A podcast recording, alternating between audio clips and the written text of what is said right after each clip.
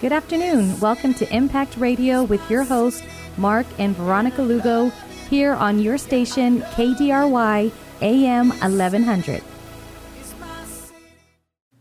Welcome back to Impact Radio. I'm your host, Mark Lugo, and I'm here with my lovely wife, Veronica Lugo. And so we're just excited to be with you and, to be able to bring, government, business, and church together through Impact Radio, of how all these different spheres are impacting their communities, environments, one way or another, through the offices that they reside in, or the role that they play in the community. And so all of that comes together. We believe that church, government, business, and church, if they work together, then we can impact our communities, we can impact our city. And if we're doing this across the nation and across the world, can you imagine the impact that would have throughout the world as well? So, there's amazing people throughout the city that are, just stepping into different roles, and each of those impact our communities. And one such individual we have today is Hope Shelton from the Texas Department of Family and Protective Services. And in that, there's a division that she covers is the Child Protective Services, also known as CPS. And she is the faith-based specialist for the South Central Texas region. So welcome to Impact Radio, Hope. Thank you. Welcome. Yeah, so we are excited just to, to bring awareness to, the reality of what's going on in the foster care system, mm-hmm. is that, or with foster children, is that we're in a crisis. Not only San Antonio, but it's a crisis throughout our nation. And so we are excited to bring that awareness and to play a role in bringing awareness, because I believe that awareness is key to helping to find a solution, or to even, find the necessary resources, the necessary help to help these children ultimately. Right, right. So would you talk to us about, your role with CPS, and let's talk about what is the need, what's going on? Oh, of course. So, at CPS, my position is to work in the faith community. Mm-hmm. So I do work for Child Protective Services, mm-hmm. and I go out into the community primarily in Bexar County, but I have 27 other counties. Wow. And in those areas, our goal is to bridge the gap, to say, hey, we need help, mm-hmm. from our faith community. Mm-hmm. Our kids and our families are hurting. Mm-hmm. And we can only do so much. We can only play a certain part of that puzzle. But there's other puzzle pieces that are still out there just floating around, and we're waiting for someone to help pick those up and kind of come to the table with us. And so this is a different initiative. We have worked in the community for many years, and we've tried to work in the faith community before as well. But CPS, came at it from a perspective of, let me tell you what we need you to do, uh-huh. and let's see how that works out. And as you can imagine, it wasn't the best. No one likes to be told what to do.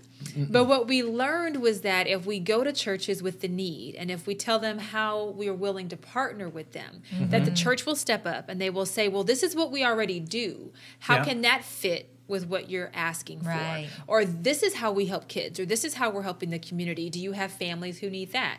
And mm-hmm. so it changed the dynamic a little bit. And so now there's more of a partnership, mm-hmm. between myself and the faith community, which is important. So we never want to dictate. We never want to say, this is what you must do. Because really, honestly, we always talked about fostering.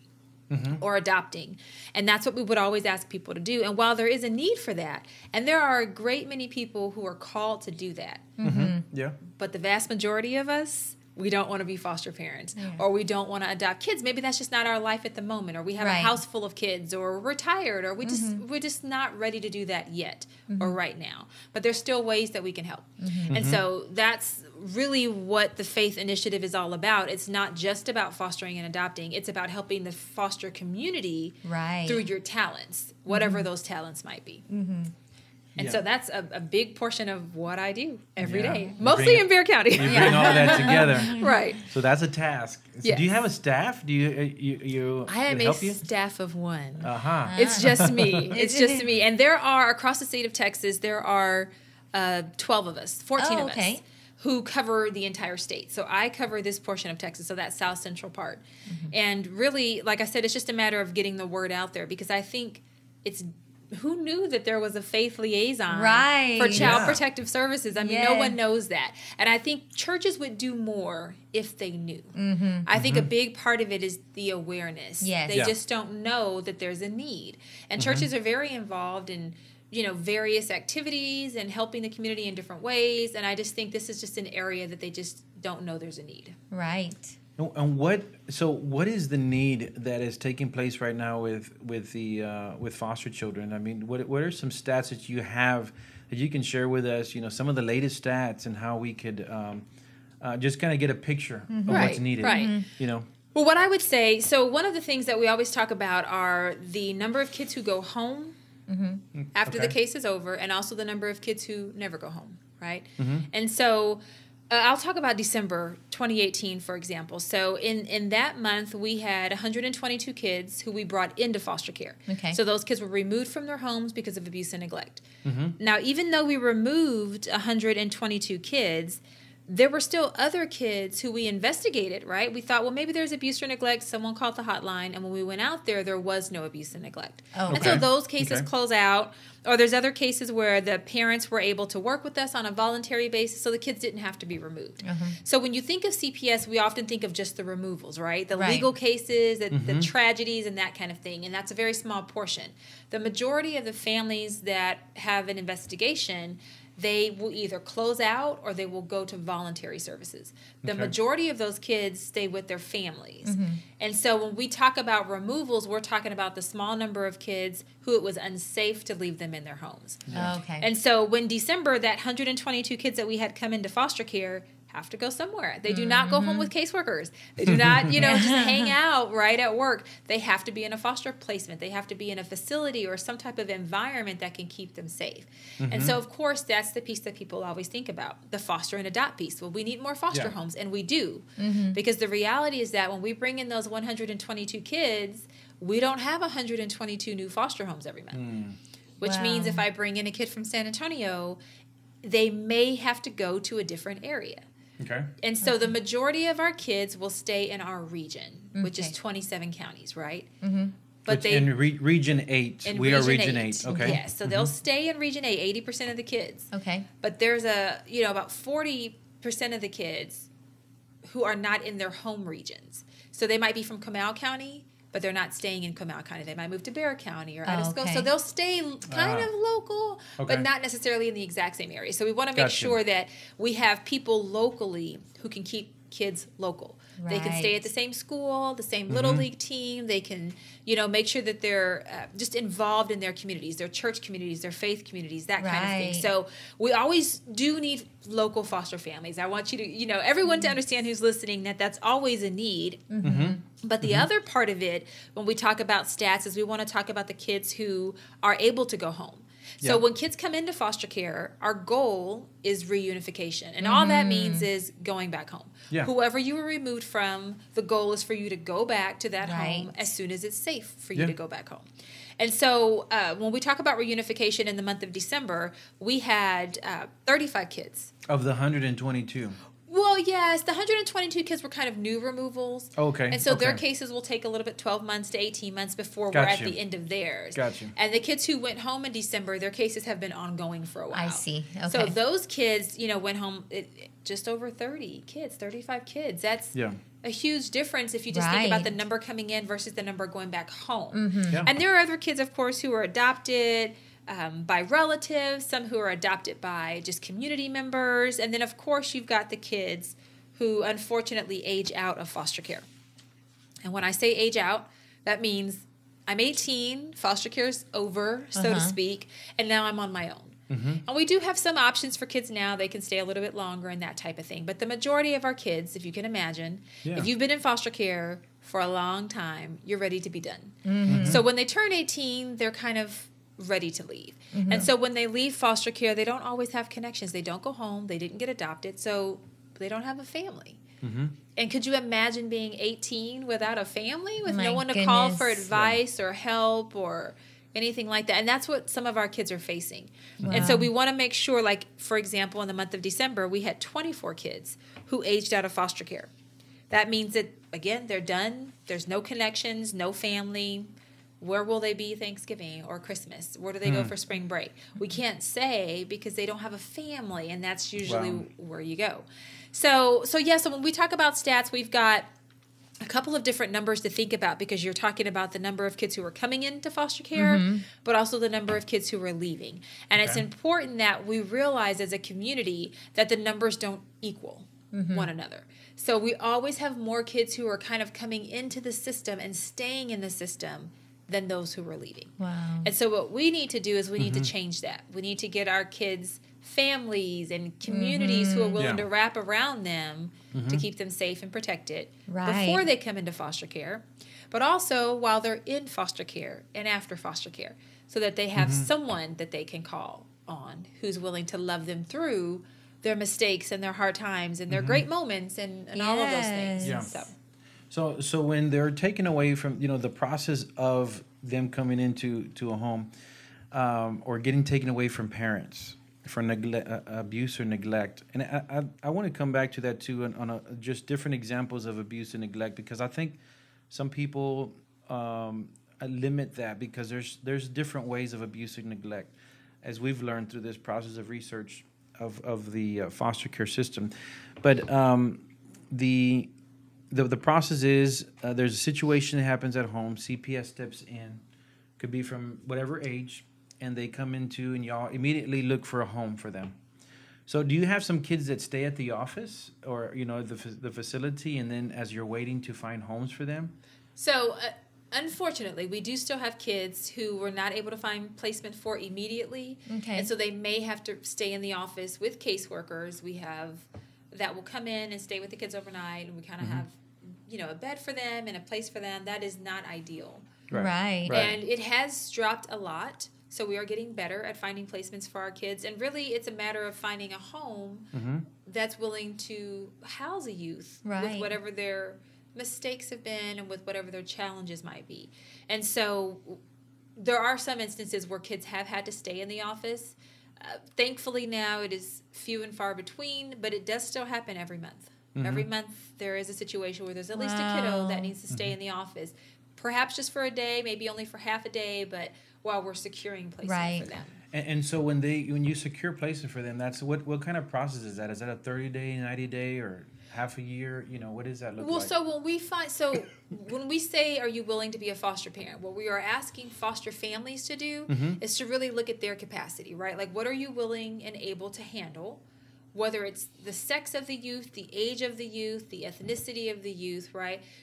The religious needs of that youth. We want to make sure that when families say yes, that they are willing to take care of that kiddo. The problem that we have is that foster families sometimes say yes prematurely. And we have other foster families who are struggling with maybe just maintaining the ability to keep kids in their home. Because the reality is our kids aren't perfect. And if you are interested in being a foster family, please do not foster if you think your kids will be perfect. Because they will not be. They will be challenging. And they will be loving and fun and wonderful and silly and funny and aggressive and irritating and frustrating. And there'll be a bunch of things together, right? That's what all kids are. Our biological kids are the same. And so I think what happens is sometimes when foster families have a misperception that kids will come in perfect, then when a kid exhibits a behavior or a challenge, they're not always willing to stick it out. Well, Hope, I don't know what you're talking about because my kids are perfect. Well, of course. We all have perfect children, right? Yes. Really, I think we just see things through rose-colored lenses, right? But, we want families who can be patient. With our kids and who can understand that it's through loving a kiddo in their challenges that you show them God's love. Because if you stick it out and if you are there for them and if you show them that no matter what you do, I'm here. I'm going to be here for you. I'm going to stick it out. I'm going to be on your side. And I know for me personally, that's my personal story with foster care. And so, growing up, my parents were foster parents. I went into the foster care system. And then when my niece went into foster care, I became her foster parent. And there were a lot of rumors out there. She was challenging and she was destructive and she had all these medications and she was going to just be a terror, right? Mm-hmm. But I thought, she's my niece, I love her, I'll just take on the challenge and it'll be fine, right? Right. And that's what we do as relatives, and we have a lot of relative caregivers who take in kids even though it's challenging. Mm-hmm. The difference is that because she was a relative, I didn't give up. So when she got frustrating or when she said, you know what, I'm going to harm myself and she had to go to the hospital, that's fine. When she got out, she came right back home. And I think that's the difference. When a kid knows that you're going to be there for them, you'll start to see some behavioral shifts. And so my niece went from, I don't know how many different medications, 8 to 10 medications, and not doing great in school and going to the hospital every 3 months for self-harming behaviors, to straight A's, no medications, a psychiatric eval that said there were no issues. So I think the reality is that our kids are challenging. All kids are challenging. Mm-hmm. But when you love someone, or when you get in this to love on kids, then what you're saying is that I'm willing to commit to helping them heal. Mm-hmm. And that's not always easy for you as the caregiver, but it is always necessary for the kids. Yes. And so I think that really what it boils down to when we have kids moving placements all the time, or they have to stay in the office on occasion, I think the problem is really that we need to find the right placement for them. And so we don't want caseworkers to say, well, this is the only option I have. We want there to be so many families out there that each kid has multiple options, right? That's what we want, ideally, for our kids. Yeah, and so there's needs for a home. So there's institutional settings, there's home settings. You know, what is the need? I mean, is there a magic number? I mean, I know it's the abuse of children, neglect is going up. You know, we see the stats every year; they're going up, right? And so there needs to be advocates for them, right? And through CPS and through other agencies throughout the city. Mm-hmm. So what is that number of beds do we need for our city? Okay, so let me say first nationally, if every faith community adopted or supported 3 youth in foster care, there would be no youth without support. Wow, it doesn't take much. I think the thing is we always look at the problem and the crisis and we say it's too big. I can't do anything about it. There's nothing on earth I could possibly do to affect that situation. Mm-hmm. And really what we have to do is bring it back home and just say, I'm going to help one kid in my community, the kid next door, or the kid who needs help with reading, or the kid. I mean, that's all it is. It's one person helping one child. Mm-hmm. You're not going to fix the crisis. You're not going to fix the foster care problem. No single person is going to do that. Mm-hmm. But if everybody just did one thing to help this community, how much better would we be? And so, I don't have a magic number for the number of beds, but what I will say is that if we could get more foster families verified, which means licensed and ready to go, ready to take in kiddos, every month more than we had kids coming into foster care. That would be the goal. We don't ever want kids to be waiting on families. We want families to be waiting on kids. And so our kids right now, it's the opposite. Our kids are waiting. They're waiting to be adopted. They're waiting to find families. They're waiting to be placed in a foster home. Right. And we don't want that. We want the foster families to be waiting instead, or the adoptive families to be waiting, because we just have so few kids, right? And so many, loving homes. That's the reverse that we would like to see, right? And because I know you were mentioning that there's so many different ways that you can help. It's not just being a foster parent, right? It's your gifts and your talents. Yes. So, is it possible as well that we need people to help these families get ready? So say, okay, I'm not really want to get involved with the children, whatever, but I can help with this, or I can help fire extinguishers, because as we know, you can't just say, oh, I want a kid, and they just say, okay, here they are. Right. There's a process, correct? So is there ways that people could also help the families get ready for these kids, and not just the kids, but help them as well? No, definitely. I think that you said it, and it was key. Really, it's about using your talents. Mm-hmm. So whatever it is that you're good at,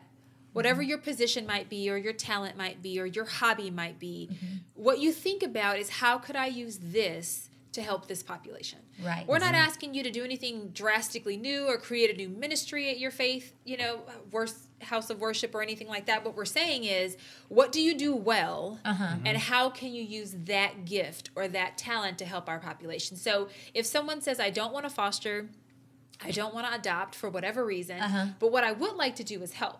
What could I do?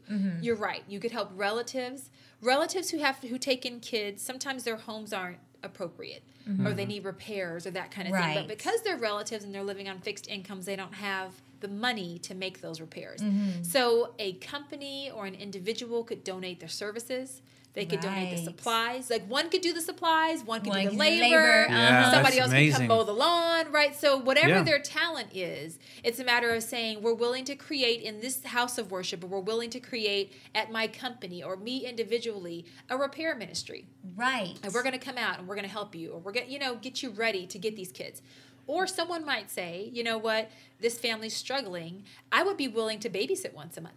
Or I'd be willing to make a meal once a month. Or I'd be, it's that kind of stuff that really helps a family feel supported. Yes. So when it's not just me doing it on my own, but I have people I can call on who are willing to help me, and my kids have people they can vent to, right? It's not just like foster parent all the time. That's what helps everybody to do well. Right. And so I think that whatever it is that someone is interested in doing, the beauty of having a faith-based liaison is that they can network with me to say, okay, what is it that you're looking for? Someone might say, for example, whenever we clean out, you do spring cleaning, you have a bunch of stuff you give to Goodwill, right? Right. Call me first. Yes. You have a bed, you have a sofa set, you have a dining room set. There's always a family whose kids are coming back home and they don't have a bed for them.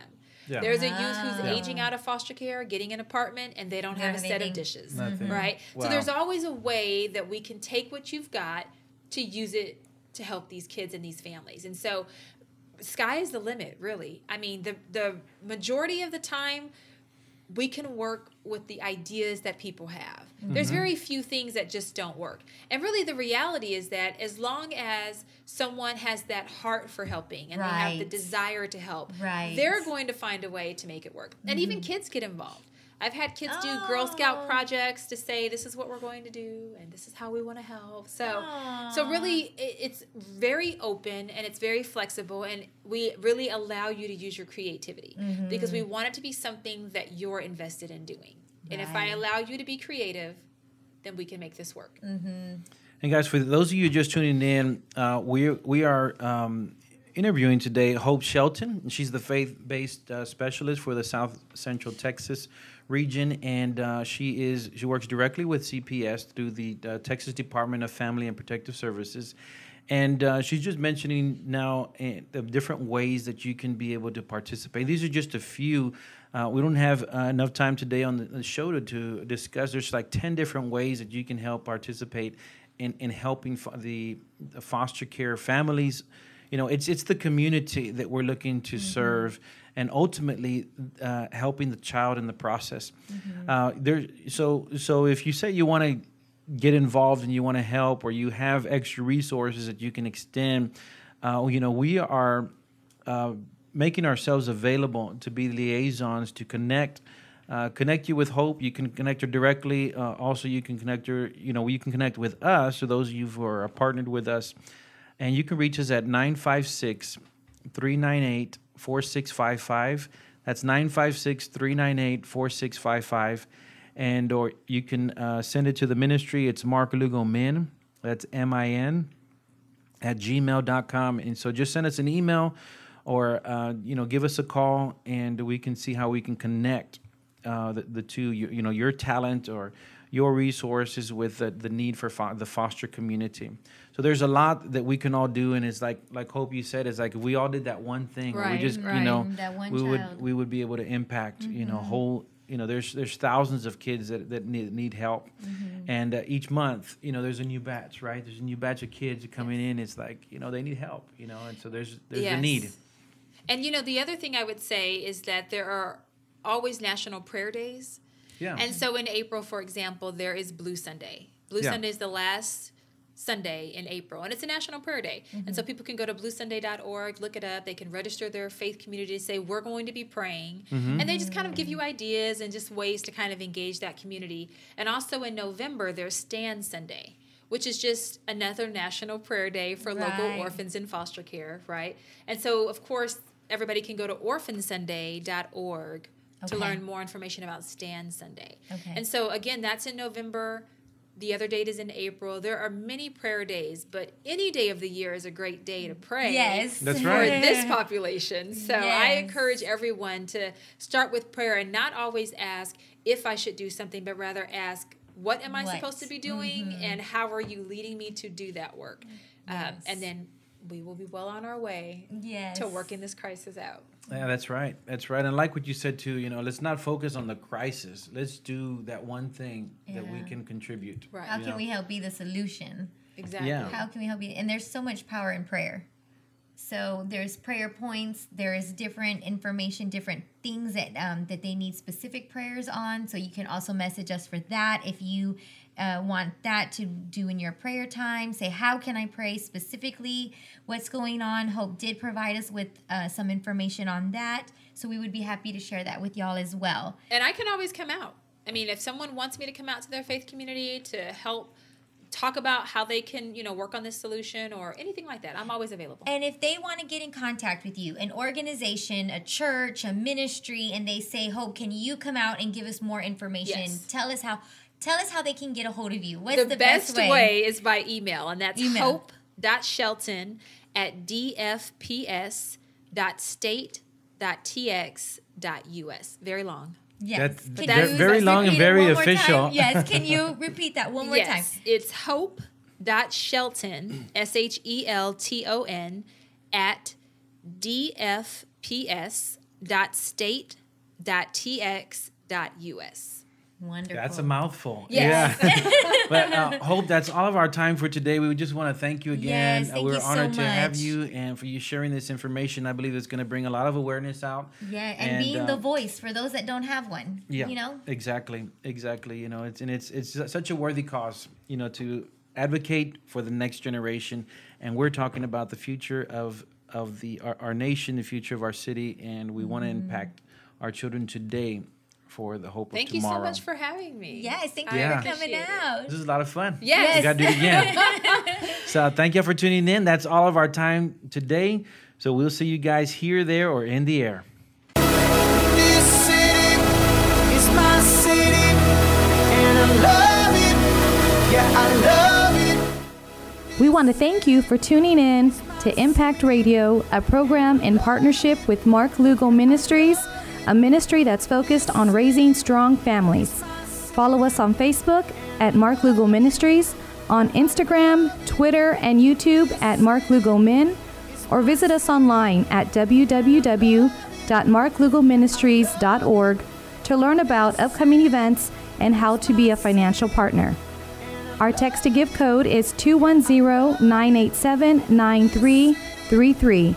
Until next week, let's continue to build strong families, communities, and cities through Jesus Christ.